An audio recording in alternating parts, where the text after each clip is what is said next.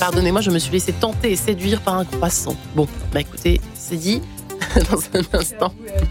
Oh bah merci bien, elle est là, ça, d'en rajouter une couche, à me confesser demain.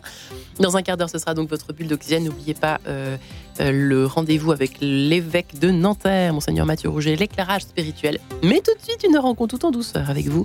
Bonjour Marie-Léla. Bonjour Marie-Ange, bonjour à tous. Sœur Sabine, bonjour ma sœur. Bonjour. Merci d'être avec nous à l'occasion de la 70e édition de la Journée mondiale des malades de la lèpre, une maladie qui frappe encore une personne toutes les trois minutes, maladie infectieuse qui touche les plus vulnérables, surtout en Afrique et notamment à Madagascar, votre pays, sœur Sabine.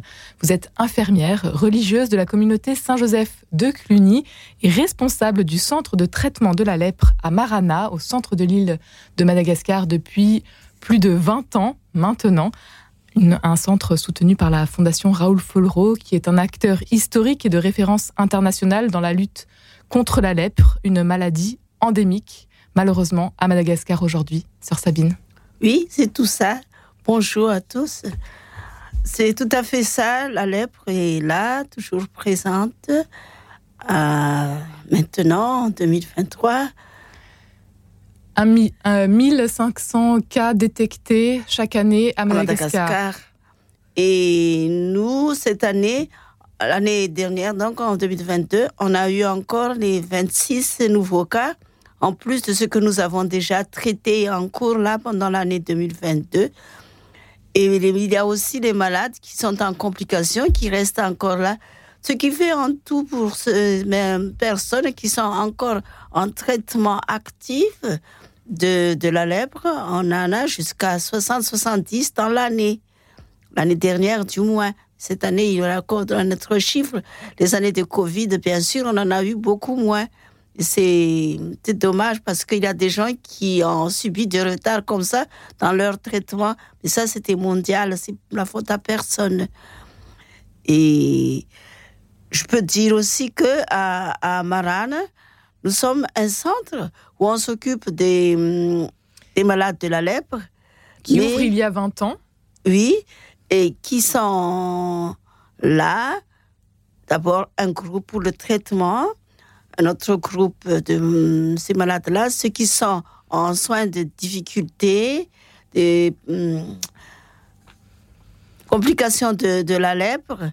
Par exemple, la lèpre n'est pas seulement la peau c'est aussi les nerfs. Et aussi, quelquefois, avec les plaies mal soignées, tout ça, ça atteint aussi jusqu'aux os. Et c'est tout ce monde-là qu'il y a là. Donc, nous, on a un centre pour le dépistage. On a un centre pour le traitement et suivi de traitement, les prises en charge des complications, plus aussi les réhabilitations physique parce qu'il y en a qui ont besoin d'intervention chirurgicale. On a un bloc opératoire, donc on travaille avec les chirurgiens. Et on a les réhabilitations aussi euh, sociales, parce que ces gens-là, quand ils sont guéris, il faut bien qu'ils retournent euh, chez eux. Mais comment ils vont retourner? Ils sont arrivés déjà chez nous les mains vides, sont venus quelquefois, c'est pas péjoratif si je le dis, seulement avec la lèpre. Et après, ils repartent, c'est sûr qu'ils auraient acquis certaines euh, manières de vivre avec la lèpre, parce que ça aussi un grand volet chez nous, éducation, surtout comment vivre avec la lèpre. Au début du traitement, pendant le traitement, après le traitement, parce que Bien sûr, ils sont guéris, mais ça ne reste pas là. Qu'est-ce qu'ils vont faire? Comme je leur dis souvent, tu vas pas aller mendier maintenant parce que tu as les séquelles de la lèpre. C'est pas une raison. Quelqu'un qui n'a pas ses doigts peut encore faire quelque chose. Quelqu'un qui a du mal à marcher, on leur aurait doté des, des béquilles, des prothèses ou des, tout simplement des cannes pour qu'ils puissent se déplacer et aller trouver du travail si, on dit souvent, si tu n'as pas les pieds, tu as les mains, tu vas travailler avec les mains. Si tu n'as pas les, les, pieds, tu peux aller garder les, les bêtes, les, les bœufs ou les moutons ou autre chose. Donc, toutes ces personnes-là pourront se réinsérer dans la vie Et, alors, vous avez des exemples, puisque donc dans un premier temps, vous soignez et ensuite mhm. vous formez. Que viennent les patients qui guérissent? Vous avez euh, de beaux exemples de réussite, de gens qui s'en sortent? Bien sûr. Il y a des, personnes euh, tout près de chez nous, ils sont guéris et on leur a donné du travail à la léproserie au lieu de chercher des, des salariés, par exemple. Notre cordonnier, il a été malade, arrivé à la léproserie à 15 ans il s'est développé, il est guéri. On lui a proposé de rentrer chez lui pour qu'il puisse travailler dans les champs ou faire autre chose. Ou bien, on avait besoin à ce moment-là d'un cordonnier et on lui a proposé d'aller faire des formations. Donc, il est allé à trois fois six mois dans un centre pour apprendre à faire des chaussures et il est maintenant le maître. Nous n'avons plus rien à lui apprendre. C'est lui qui qui conçut toutes les idées et, et qui s'en sort, qui s'en sort, le modèle qui oui et il fait le travail. Il n'est même pas une personne qui rend service. Il est un salarié maintenant. Combien de personnes accueillez-vous au centre Marana à, Madagascar? En tant que malade, on peut aller jusqu'à 100. Mais comme je disais, en cas de quelqu'un, mais toute la communauté mhm. maintenant, on a ça tourne toujours autour de 110, 100, 110 personnes à s'en occuper. Vous êtes infirmière, sœur Sabine, vous avez vu euh, le centre naître. Vous, la lèpre, c'est votre euh, engagement euh, quotidien. Qu'est-ce qui vous anime? C'est pas, je n'étais pas à la naissance du centre. Le centre a 110 ans maintenant. Je n'étais pas encore née. Et le, centre est là depuis longtemps. Moi, j'ai découvert seulement que ce centre existe quand nous étions en jeune en formation. On nous amenait en vacances au centre parce qu'on peut bien accueillir euh, des personnes. Et on est allé des, jeunes filles. Euh, lors de votre formation d'infirmière. Lors de la première formation initiale. Là, j'ai découvert, c'est la première fois.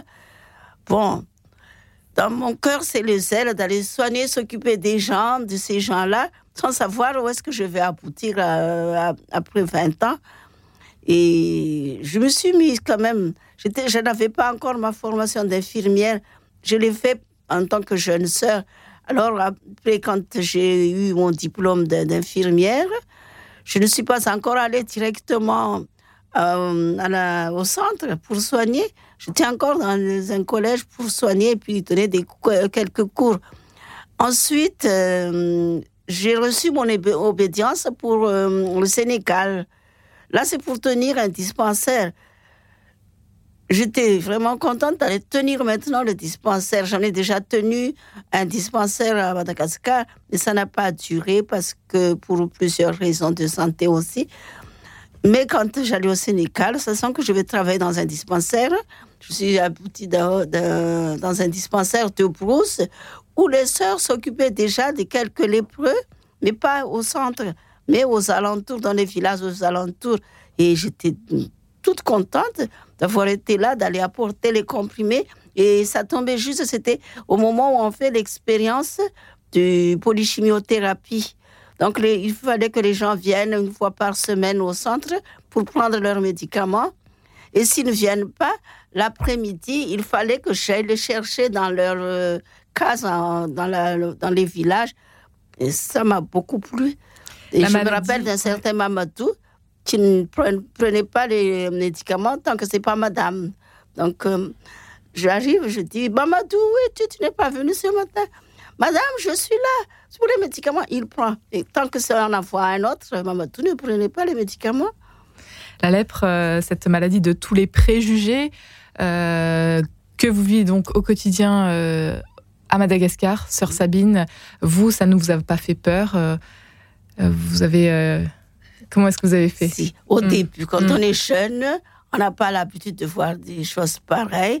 Alors, l'environnement, c'est les bandages partout, les yeux, avec des compresses, les mains, les pieds, les joints qui boitaient et tout ça.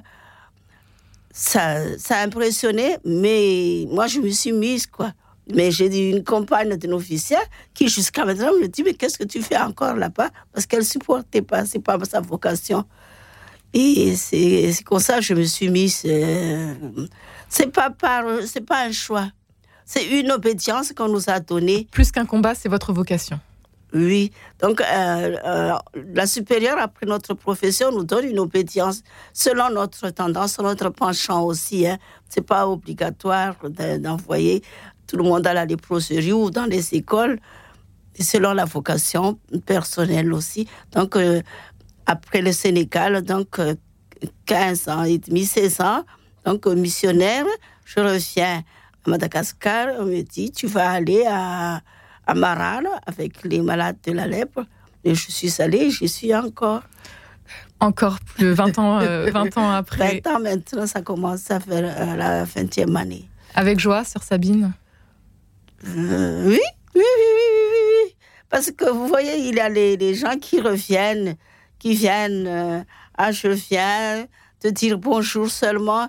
Et, je t'amène aussi un malade parce que j'ai découvert qu'il a la même maladie que moi. Là, c'est bien, c'est merveilleux.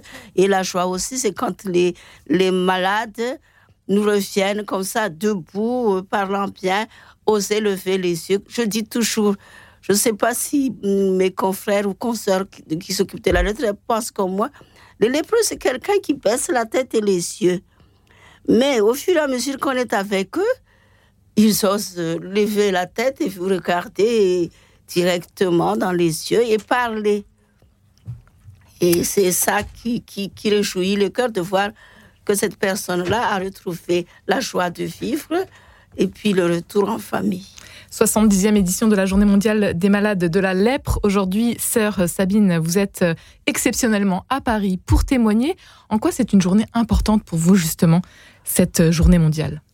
Bon, premièrement, d'abord, ça fait hum, plaisir de savoir qu'il y a des gens qui collaborent avec nous, pas seulement avec les soins et tout. Terminé. Allez-y, je vous en prie rapidement, il nous reste quelques secondes, sœur Sabine, mais terminé.